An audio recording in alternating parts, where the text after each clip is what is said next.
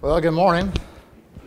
Glad to be here and to be with you. It gives us some time to spend some time with mom and dad, even though we live in the same state. We don't see a whole lot of each other, so this has been a good time to be with them just for a, a couple of days. Open your Bibles to the book of John, chapter 17.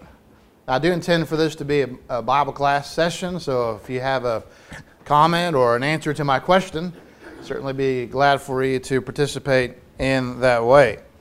So, thus far, you've talked about the prophecies of Jesus in the Old Testament and perhaps the fulfillment of those in the New. Talked about the deity and the humanity of Christ, and last night we talked about the ministry of Christ. When you put all that together, there's a couple of conclusions that we're going to come to today. First one we'll talk about in Bible class is that we better listen to Jesus. If the prophecies were true and the fulfillments were true, and he was both divine and human while he was on earth and served others like we spoke of last night, the reality is I need to listen to what Jesus has to say. Now, he has a lot of words in the Bible. Now, who can tell me what word he used the most? What word, of all the words of Jesus in the letters in red, words in red, what one word appears the most? If I know? Want to take a guess? We'll, well, I'll let you lodge a few guesses. Love. No. Follow. Follow? No. Pray. Pray? No. These are all good answers and good, good things to talk about, but the answer is no. Father. Father? No. It's on, it's on the top 10. Yeah, we're getting up there now. What did I hear back here? I? No. How about the word one? 220 times about he used the word one. Okay? And if you go and do a search of all the times that Jesus used the word one, there are multiple lessons that we can learn.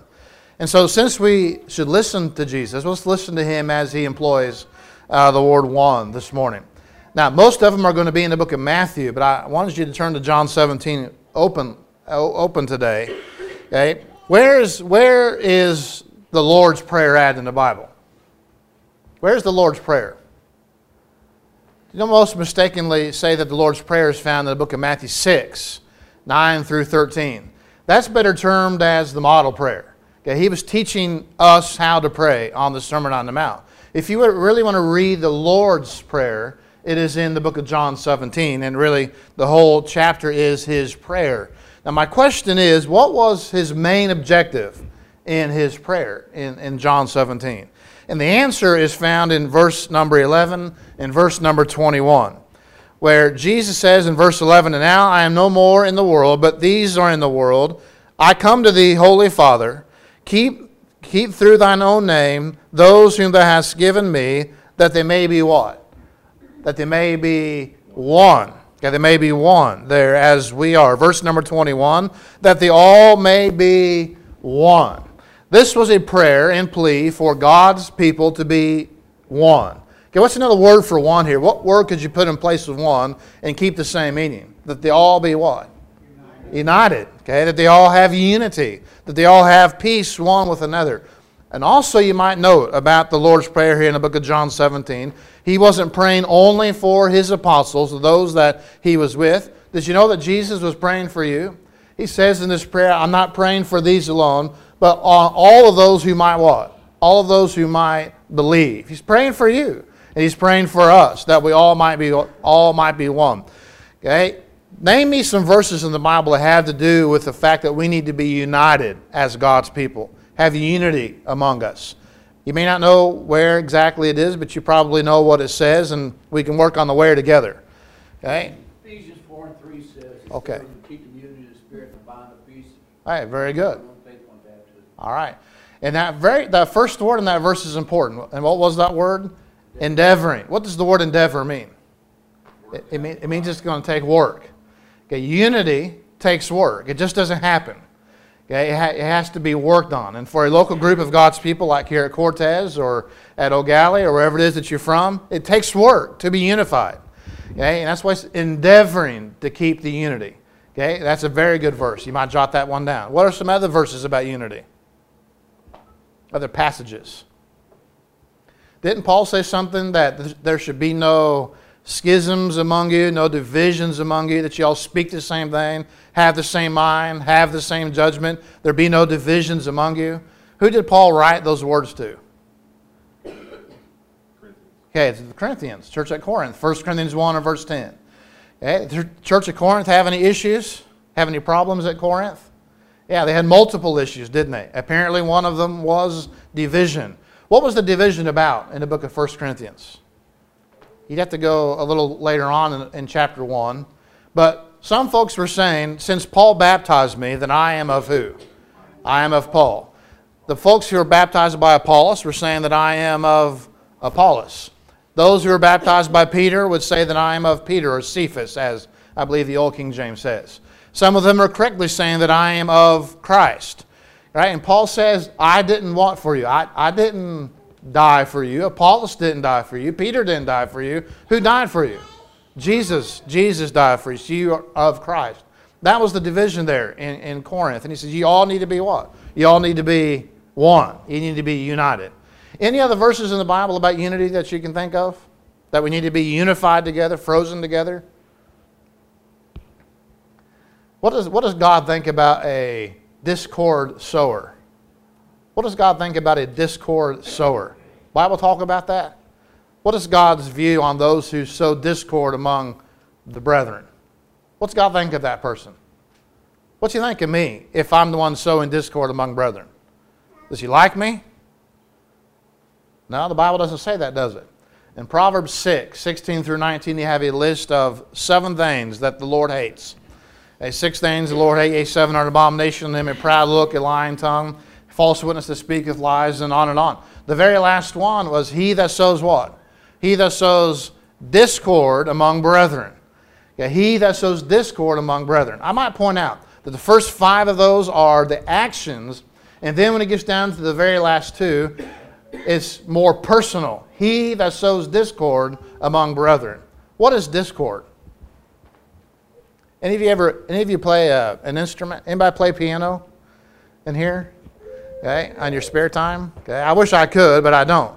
But when you hear somebody playing the piano beautifully, it's because all their chords are matched, all the notes are perfect. But if, if one of those notes are hit incorrectly, all of a sudden it's not it's not a chord. What is it? It's a, it's a discord. And how, and how quickly can you see or hear that there's a discord going on?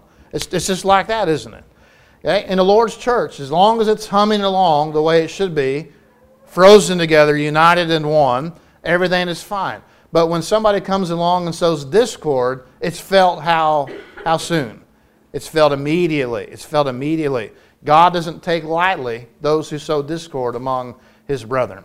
And then the psalmist in Psalm 133, verse 1 Behold, how good and pleasant it is for brethren to dwell together in what?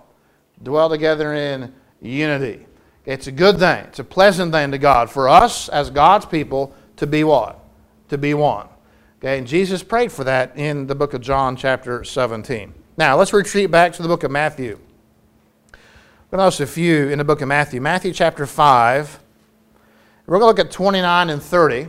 Okay, we're listening to the words of Christ. We ought to, since He's divine and human on earth. The, Bible prophesied about Him. The reality is, I need to listen to what He has to say. Matthew 5 29 and 30. If your right eye offend thee, pluck it out and cast it from thee. For it is profitable for thee that one of thy members perish, and not that thy whole body should be cast into hell. Verse number 30. If thy right hand offend thee, cut it off, and cast it from thee, for it is profitable for thee that what? That one. That one member of, of, of the members should perish, and not that thy whole body should be cast in to hell. Okay, the use of the word one here in Matthew 5, 29 and 30 teaches us a lesson about the importance of self-discipline. Okay? Everybody here have the right hand? Looks like it. I don't know if everybody here has the right hand. And everybody here, as far as I can tell, has a right eye that I can see. So therefore, we all are in violation of Matthew 5, 29 and 30, correct? How many of, how, is, is, anybody here going to volunteer to say that my, I've been perfect with the use of my right eye? Or I've been perfect with the use of my right hand? Nobody there is going to say that, are they? So we're in violation of Matthew 5, 29 and 30, aren't we? Am I? Okay, you ain't looking at me like I'm not sure the answer to that. Okay, the answer is no, we're not in violation of Matthew 5, 29 and 30. What is Jesus trying to figuratively teach here? That we need to have superior discipline with the way that we use our eyes and the way that we use our hands. Okay? Did anybody's eyes in the Bible get them in trouble? Anybody's eyes get them in trouble? Okay, so I heard, I think, I think everybody said David. Okay, 2 Samuel 11, right? He went out on his roof, and you can read this in the first three verses. He, he did what with his eyes? He saw. He saw a woman bathing. Okay, of course, her name was what? Bathsheba. Okay, what should he have done at that point? Turned away. Okay, turned away, got, got off the roof, get out. Okay, before any other further damage occurs. Okay, but when 2 Samuel 11 is finished, the man after God's own heart was guilty of what sins? This, let's make a list. What was he guilty of? Lust. Lust. What else? Murder. Murder, fornication, deceit. Okay, how was he guilty of murder? What did he do? Who did he murder? Who with his own hands did David murder? What he said, Jezebel's, I mean, uh, Bathsheba's husband in the bath. Okay, okay, yeah. Did he did he do that with his own hands? No, but he was he was guilty of it by sending him to the front, the hard, hottest part of the battle. Okay, he was responsible for the death of Uriah. That's what he wanted to occur, or to try to cover up for his mistakes in 2 Samuel chapter 11. Or who, who else had eye problems in the Bible? Might Lot did. Okay, Lot. In what way? He looked upon the, on the, he took up Abraham's offer to look on the land and Okay. looked at what he thought was best, and what was gonna benefit him personally, hmm. Yeah. instead of thinking about his family. All right, very good. We're looking for those words like saw or look. And he looked and saw the well watered plains that would be good for his cattle, right? Okay, the only problem was he was pitching his tent toward what cities? Sodom and Gomorrah. And he knew what he was getting into, but he was kind of blinded by the green, the green grass, the well watered plains. Okay? And eventually, that cost the life of who? His wife. Okay? Who turned into a pillar of salt. All right? So Lot had some eye problems. Who else? I saw a hand over here. Okay, yeah, Lot's wife had an issue. We don't know why she turned back. The Bible doesn't explain that. We, we, we can make a lesson out of it. Actually, Jesus said in Luke 17 32 to do what? Remember Lot's wife. Okay? And for one reason or another, we're to remember Lot's wife. Okay? What, why she turned back, we don't know. It was in disobedience to God. Okay? Now, think about this for just a second. If Lot happened to be in front of her, we don't know if he was in front or behind her when all that occurred. Had he been in front of her, he wouldn't have known that his wife had turned into a pillar of salt until he got to the final destination. Else he would have been punished as well. Something to think about. Okay, yes. Noah's sons, Okay, Noah's sons. In what way? they looked upon their father. Okay, they, they looked upon their father and his nakedness, and that just caused all sorts of wrinkles and problems. Okay, yes. Uh, Samson had problems Okay. with women Okay. and especially certain women. Yeah, yeah. He had a he had a infatuation with who? What was her name? Delilah. Delilah. Yeah, and uh, that cost him some problems. It eventually cost him his life, didn't it? Okay, remember she wanted to know where his strength was at, and he kept telling her all these stories, and all the stories weren't true. And finally, finally, he was so infatuated, he wanted to stay with her. He finally told her the truth. Okay, and eventually led to his demise. Okay, so that you can see there's a lot of folks in the Bob prob, eye problem in the Bible. Achan, Achan saw the spoils of war and hid them under his tent. That cost him his life and his family's life. Eve saw the fruit, all right, that it was pleasant to the eyes, and she ate of the fruit, and so did so did Adam. That's why in 1 John 2, the Bible says there are three avenues of temptation: lust of the flesh, pride of life, and what else? Lust of the lust of the eye.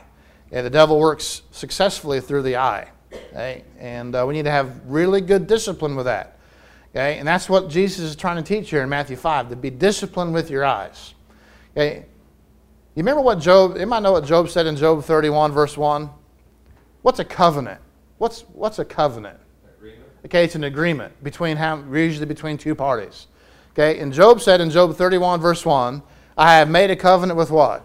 With my eyes. Okay, I've made an agreement with my eyes that I will not look, in his, the, paraphrasing, I will not look at ladies in a lustful way that I don't have a right to, is basically what he was saying there. Okay, he made a covenant and a pact and agreement with his eyes. Okay, and it would do well for us to do the same thing. All right, an agreement with our eyes. All right, so superior discipline is called for in Matthew 5, 29 and 30. All right, Matthew 6, verse 24. Matthew 6, 24. Okay, this is a familiar verse. Eh, No man can serve how many masters? No man can serve two masters. For either he will hate the one and love the other, or else he will hold to the one and despise the other. You cannot serve God and mammon. So the use of the word one here teaches us we can only serve how many gods?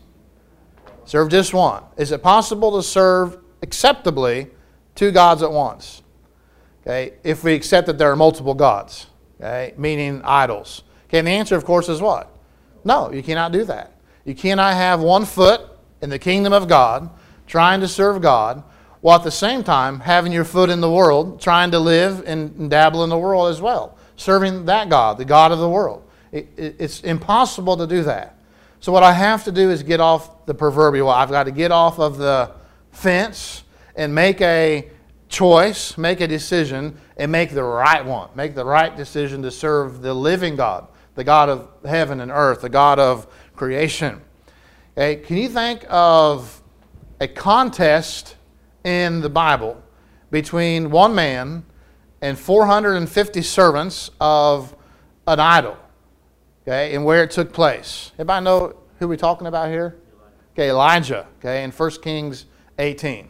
Okay, the battle on Mount Carmel. Okay, you remember the prophets of Baal started calling to Baal? Okay, this is one of my favorite parts in the Bible.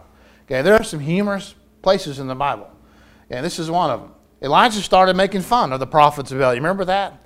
What did he, what he tell the prophets of Baal after the Baal wouldn't rain down fire? What did he say to him? Yeah, maybe he's, maybe he's, maybe he's old and hard of hearing. Maybe you should talk a little louder. Because he can't hear you apparently right now. What else? Maybe he's, maybe he's asleep. Maybe you ought to wake him up. Maybe he's gone on a journey. Maybe he's on vacation. Okay, and he just forgot to tell you. Okay, and just wait a week and maybe he'll come back and then he'll answer you then. Okay, Baal never listened, did he? Okay, in 1 Kings 18, in that story, in verse 21, okay, Elijah said, How long will you be between two opinions? Okay, you have to make a what? Make a choice. Serve Baal, fine, serve Baal. Serve God, fine, serve God. But you can't do what?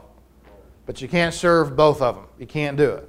Okay, and that's the point that Jesus is making here in Matthew 6 and verse 24. Okay? What famous verse in the Bible has to do with the choice? I bet, I bet some of you have a picture at home or uh, somebody crocheted this. Yeah. Right, Joshua 24 15. As for me and my house, we do what? We choose. We choose to serve the Lord. Okay, and Joshua told the children, you can serve the gods of the Amorites, you can serve the gods on the other side of the flood, but as, as for me and my house, we choose to serve the Lord. And it is a what? It is a choice. God forced you to serve Him? Has God forced any of you to be here today? Okay, has God ever forced you to serve Him? Okay, and the answer, of course, is no. We're not robots. Okay? God says, choose. I want you to choose me, but I'm going to give you the freedom to choose. Okay, and Jesus says here in Matthew 6 24, you can't choose both. You got to choose one. Okay, you got to choose one and cast your devotion to that one. Okay, just a few verses Matthew 6 and verse 27. The context is 25 to 34 about worry, about anxiety. Okay, now oftentimes we we uh, expand these verses to mean some things that Jesus really wasn't talking about. Okay, what, is, what was Jesus saying not to worry about in these 10 verses, 25 through 34? Okay, don't worry about the, the necessities of life. What you're going to eat, what you're going to drink, what you're going to wear, where you're going to live. All those are the necessities of life. Okay, and if you seek God first and put his kingdom first, all these things shall be added unto you, down there in verse 33. But look in verse 27. He says, Which of you, by taking thought, can add what? Here, here's the word again can add one cubit unto his stature. Which of you, by taking thought or being anxious or by worrying, can add one cubit unto his stature? Do you guys know of any really tall people? What's the tallest person that you know? Okay, you ever met an NBA star or somebody's like seven feet tall? Okay, I wonder. Apparently, they don't worry because they've they've grown really tall. Okay, because the verse here says you're going to stunt your growth if you worry. So the tall people, I guess, never what? Never worry. Okay, and those who are really short have a problem with height. They must worry all the time because they've stunted their growth. Okay, is that what Jesus is teaching here in Matthew 6 and verse 27? No, he's talking about, he is talking about growth. He's talking about growth as a person. Okay, and I will not grow as a person, as a child of God, if all I do is what? If all I do is worry and I'm anxious about everything. Okay? There's, we have some phrases in our, in our vocabulary about worry. Okay? Anybody ever called you a worry what? Worry wart. Okay? Maybe somebody's called you that before. You, you worry too much. Okay? We have another phrase. He worries himself to what? He worries himself to death. Okay? Now, although that's figurative, can that be literal? Sure, it can be. Medical professionals can tell you that you actually can worry yourself to death, give yourself ulcers, all kinds of problems, okay, by worrying. Okay, what's the, what's the answer to this? What's the answer to not worrying, not being anxious? Okay, does Jesus, uh, Andy touched on this last night. He, he, he, Jesus identifies the problem here that you worry, that you're too anxious. Okay, does he leave us without answers in this context? Okay, he gives us the answers to it, doesn't he? Okay, he says in verse number 33, one solution to this is put, put God what? Put God first. Make him number one in your life. Okay, and you want to worry about these things. Okay, answer number two is in verse 34. Take one day at a what? Take live one day at a time. Did you know that a lot of our anxiety comes as a result, our worry comes as a result of what's going to happen tomorrow? What's going to happen next week? What's going to happen a month from now? Am I going to be able to retire nine years from now? Am I going to have enough money to retire in nine years from now? And on and on and on we go about all these things in the future. Okay, when in fact we're not even promised tomorrow. I'm not even promised the rest of what? Today. Okay, Proverbs 27 1 Boast not thyself of tomorrow. You do not even know what a day may bring forth. I don't, I don't know if I'm going to live the rest of this day. Okay? Why would I borrow trouble from tomorrow? Okay?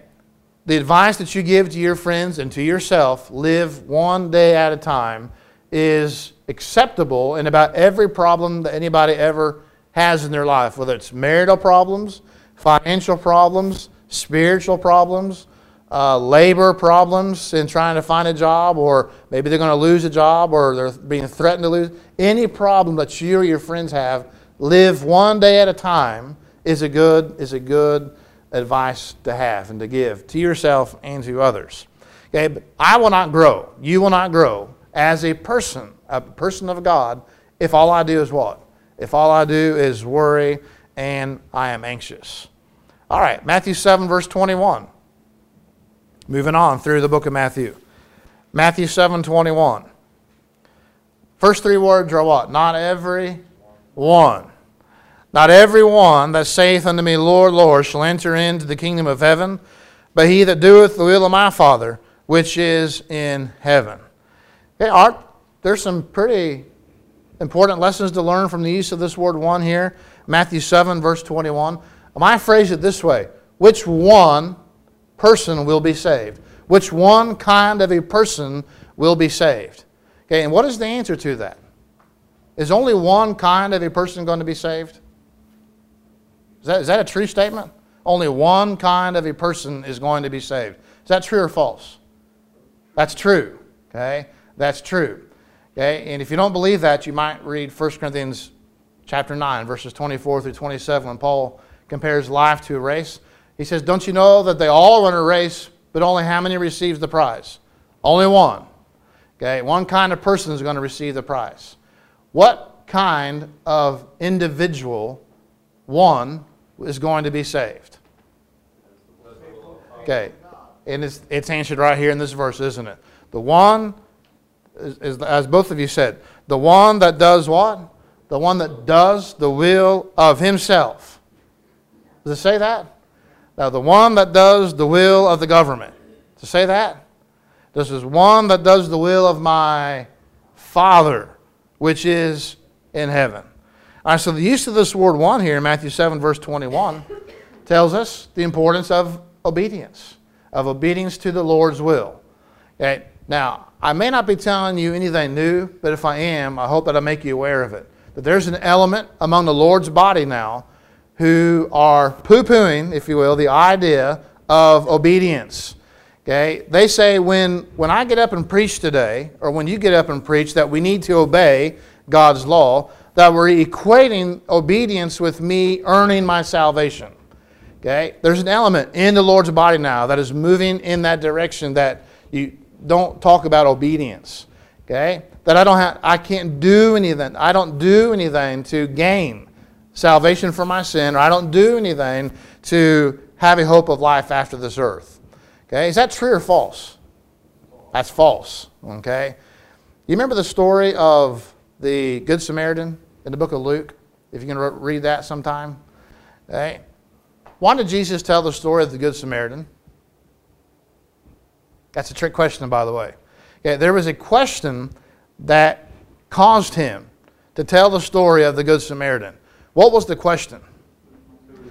Okay, who is my neighbor is the secondary question. Okay, there was a question prior to that. Okay, what must I do to inherit eternal life? Okay, that's the original question. What must I do? And I want you to focus on what must I what? What must I do to inherit eternal life? Okay, and then there was a conversation about some of the uh, t- of the Ten Commandments, and then the question of loving my neighbor comes up, and the fellow willing to justify himself says, "Well, who is what? Who is my neighbor?" Okay, so Jesus tells the story of the Good Samaritan. Okay, and at the end of it, he says, "Now, who was neighbor? Who was the neighbor to this fellow who was beaten up?" And of course, the answer was the Samaritan. And Jesus said, "Go and what? Do." Go and do thou likewise. Don't let somebody tell you that there's nothing that you have to do in order to gain salvation from sin. You see that here in Matthew 7, verse 21. He that does, he that does the will of my Father. All right, Matthew 13, verse 46. We're getting into some of the area of parables now in the book of Matthew, the few that are recorded here. Okay, here's two, two short parables. Okay, one of them's just a verse long. Okay, but in Matthew 14 and verse 45, Jesus says again, the kingdom of heaven is like unto a merchant man seeking goodly pearls, who, when he had found how many pearls? One.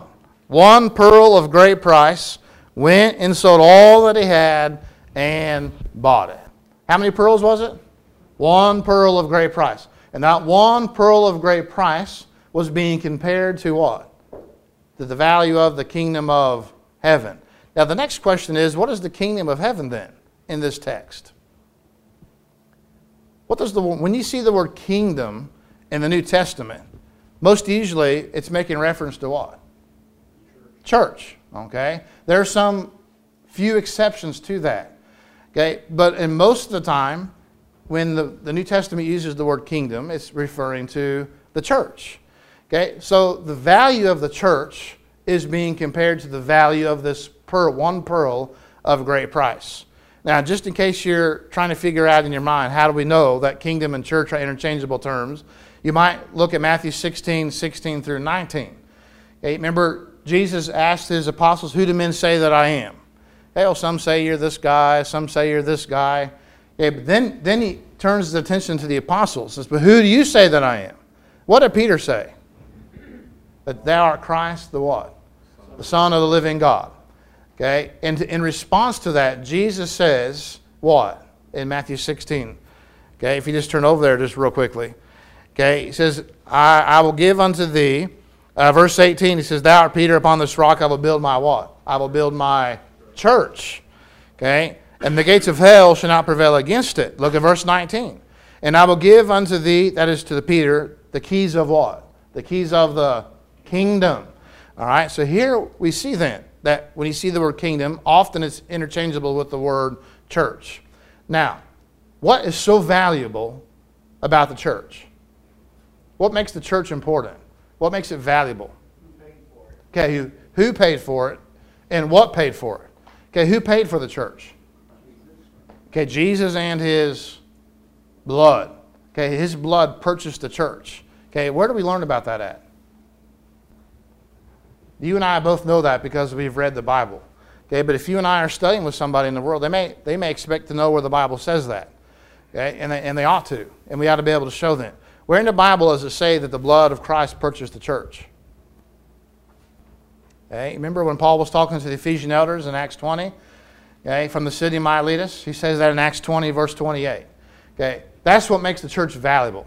Now, by the way, that's an argument against uh, Jesus being rejected when he came into this world, so fiercely rejected by the Jews that he was unable to establish the kingdom.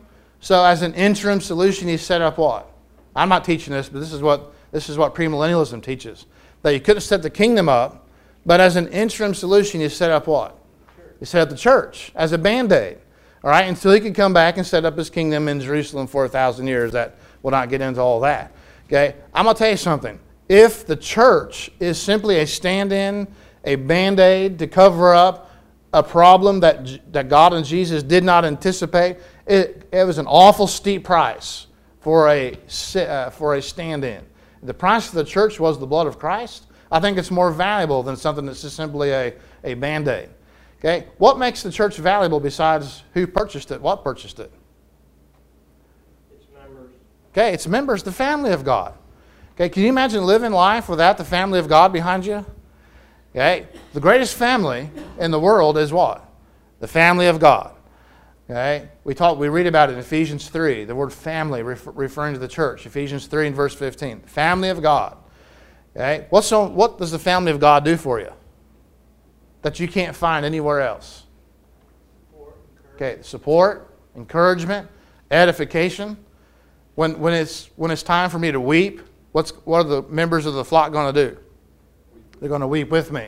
And when it's time to rejoice, what are they going to do with me? They're going to rejoice with me. We see that in Romans 12 and verse 15. Okay, 1 Corinthians 12 talks about the fact that this is one body, but the body is made up of many what? Many members.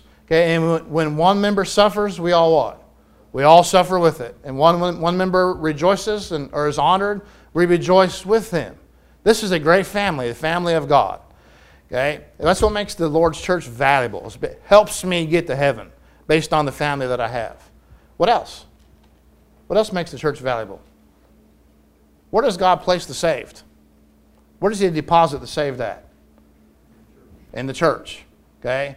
The church is valuable because of the family, but because of its population. Okay? Where do we learn that the Lord added to the church daily those who are being saved? Acts 2 and verse 47. Okay? Where in the Bible does God place the saved other than the church?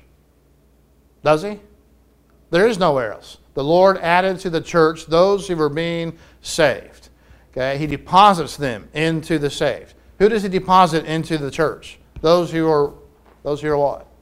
Baptized. Okay? And the Lord adds them to the church. Okay? It makes the church valuable. Makes the church valuable. Okay? And we need to, we need to find value in it value in becoming members of it, all right, and living with each of the members, all right, to find the support that we previously mentioned. Okay, Matthew 18, verse 35. Matthew 18, 35. This is the very end of a parable about the unforgiving servant. You recall that parable? Okay, and again, quite often parables were a response to a question. Okay? And, and the question here was from Peter. He said, Lord, how often should I forgive my brother? Okay, and Peter was willing to go all the way up to what? Oh, I, am going to go all the way up to seven. Okay? You ever felt like a fly on the wall or this small when you found out the real answer to something? Okay, Peter's about to feel that way because Jesus is, I'm, I'm not telling you seven times, but what? 70 times seven. Peter, I want you to keep a tally mark on all of your brothers, all of your friends. Once they ask you to forgive them the 491st time, you can tell them, I'm cutting you off now. Is that what he's teaching? He's not teaching that at all. What he's teaching is when somebody asks for forgiveness, what do you do? You forgive him. Then he tells the story, doesn't he, of the unforgiving servant. Verse 35 now. So likewise shall my heavenly Father do also unto you, if you from your hearts forgive not every one, every one his brother their trespasses. Okay, this, this one teaches us an important lesson about forgiveness. Okay, somebody refresh my memory about, real quickly, about this story. Okay, the first guy who owed money, okay, how much did he owe?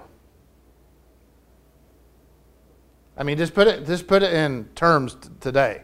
How much money did this first man owe? Okay, it truly, it truly was an unpayable debt. I extrapolated at one time.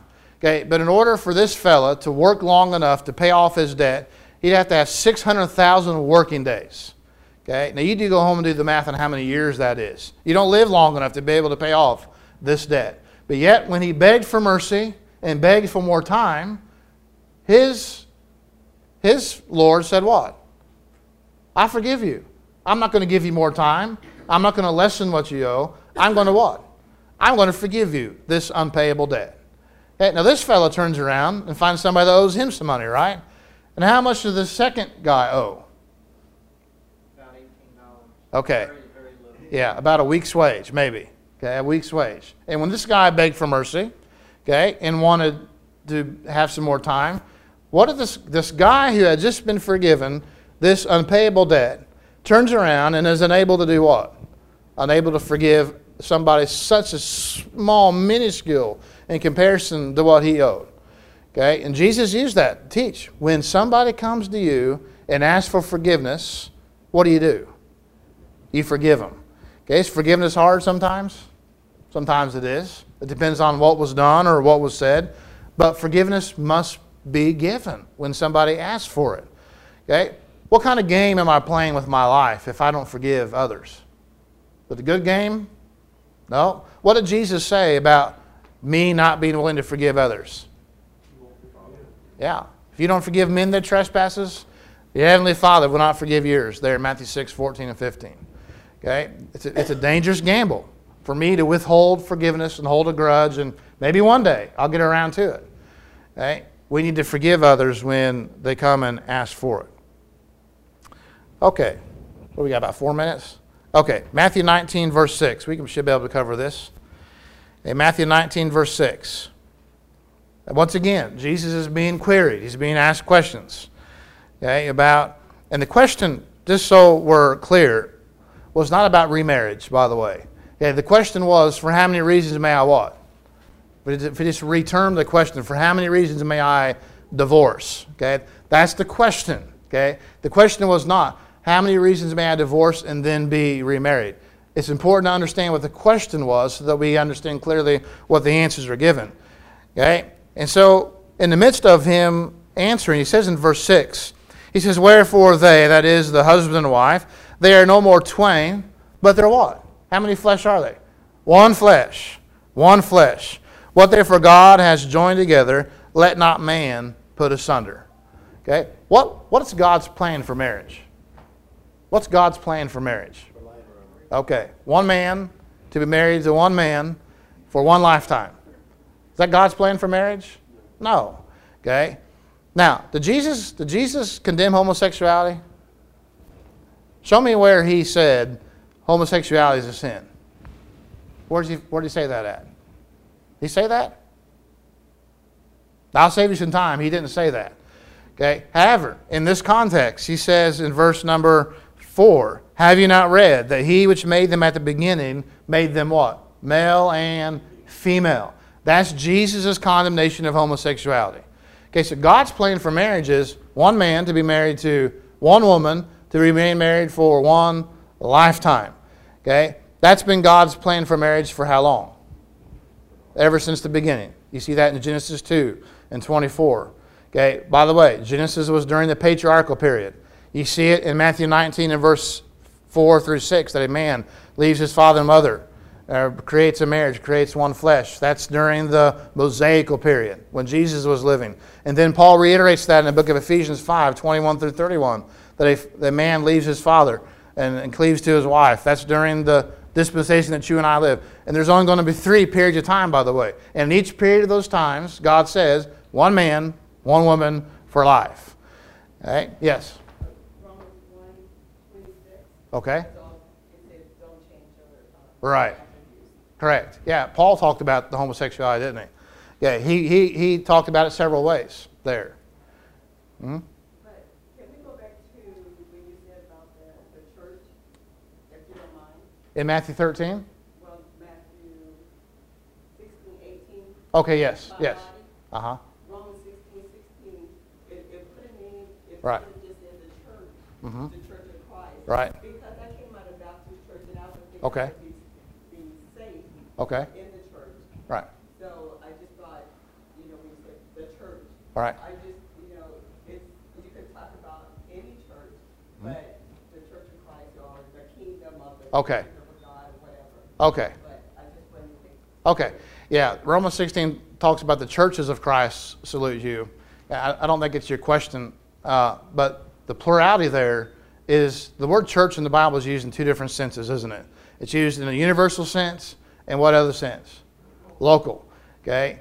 The churches of Christ there in Romans 16 are referring to different lo- local churches that Paul is making reference to. Yeah. Church of Christ, by the way, is not the name of the church, just so we're clear. Okay? It- what is it? It's a description.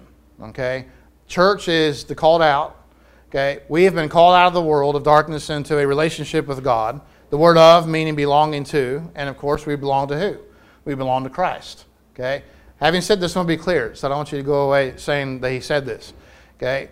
We have some places now that are removing the description, Church of Christ, off of their buildings, okay, off of their signs. Okay? And the argument is labels divide people. That's the argument. So we're not going to put labels on anything. Okay? My estimation is Jesus died for the church.